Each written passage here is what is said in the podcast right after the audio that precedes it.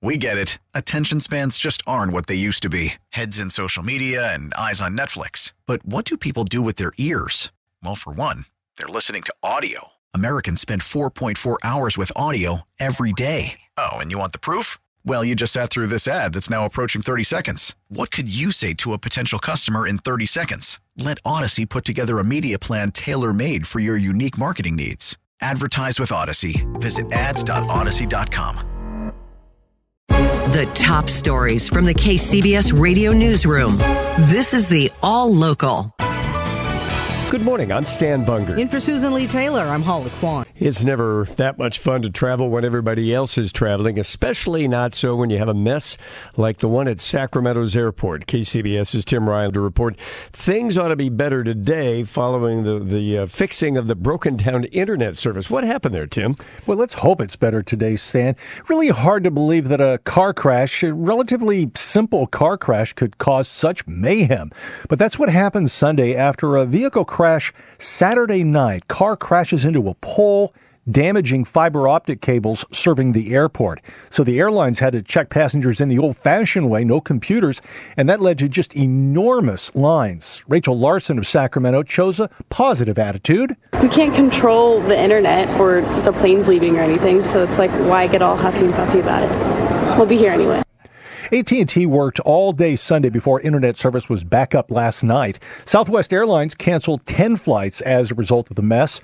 One woman says she was in line for two and a half hours trying to check in before deciding to rebook her flight for today. SFO was even more problematic on a huge travel day with right around 400 weather delays Sunday and 13 cancellations.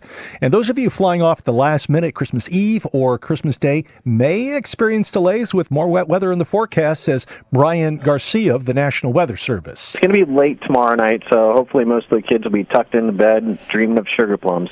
Yeah, probably dreaming of PS4 stations. Reporting Tim Ryan, KCBS. Thanks, Tim. They've already declared a public health emergency. Now, Sonoma County supervisors are meeting in special session today to figure out what to do with several hundred homeless people living along a popular walking and cycling trail in Santa Rosa.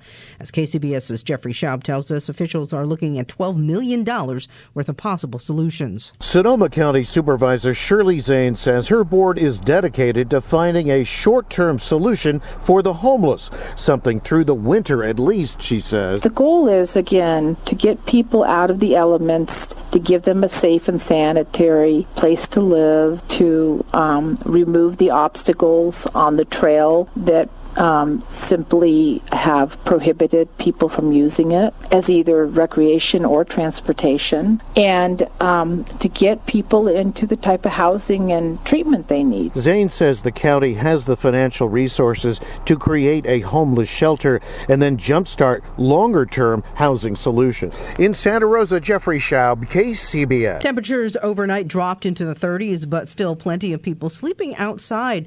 KCBS's Jennifer Hodges in San Jose, where she says an outreach effort is underway today to get supplies into the hands of the most needy this holiday week. You might think people would try to get indoors in the cold, but for a variety of reasons, there are still thousands of people on the streets, people who say they appreciate things like socks, blankets, and more. Maybe hygiene every now and then for people because a lot of people out here be uh, going to the shelter and stuff to shower. We will go to the camps. We'll come to the parks. We'll do it as often as we can. Activist and Pastor Scott Wagers will be out in the Mercy Mobile dropping off supplies to people who aren't in the winter warming shelters. Like these tents, we get them now by the dozens from Costco, uh, canopies, uh, socks. So we want to deliver supplies, necessities, I call them, to survive to their doorstep. The Mercy Mobile will be making various stops throughout the Silicon Valley. Jennifer Hodges, KCBS. Subscribe to the All Local wherever you get your podcasts and stream us on your smart speaker 24 7 by saying Play KCBS Radio.